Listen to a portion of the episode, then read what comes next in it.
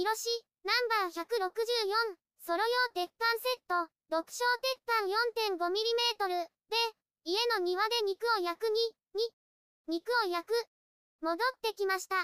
肉を焼く準備をします。炭を足します。網を外します。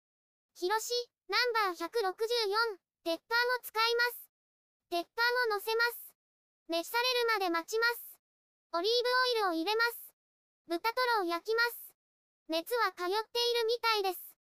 返して焼きます。豚トロは鉄板と網のどちらが良いでしょうか。シンプルに塩で味付けします。いただきます。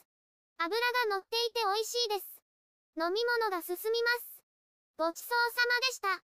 した。餅を焼く。クーラーボックスを開けます。餅を焼きます。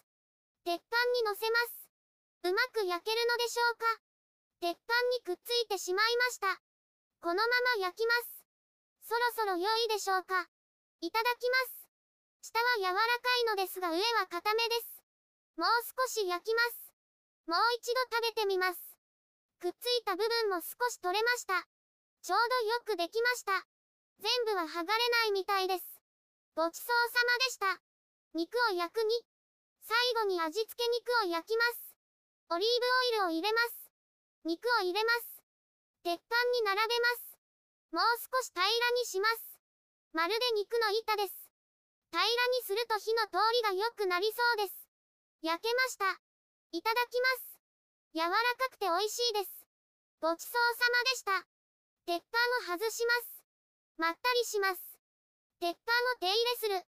鉄板を洗います。洗って拭いてきました。もう一度、炭火の上に乗せます。水気を蒸発させます。油を敷きます。全体になじませます。取り出します。薄い油で覆われました。冷ましてから袋に入れます。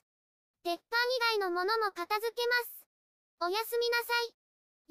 YouTube でたくさん動画を公開しています。概要欄からリンクを参照ください。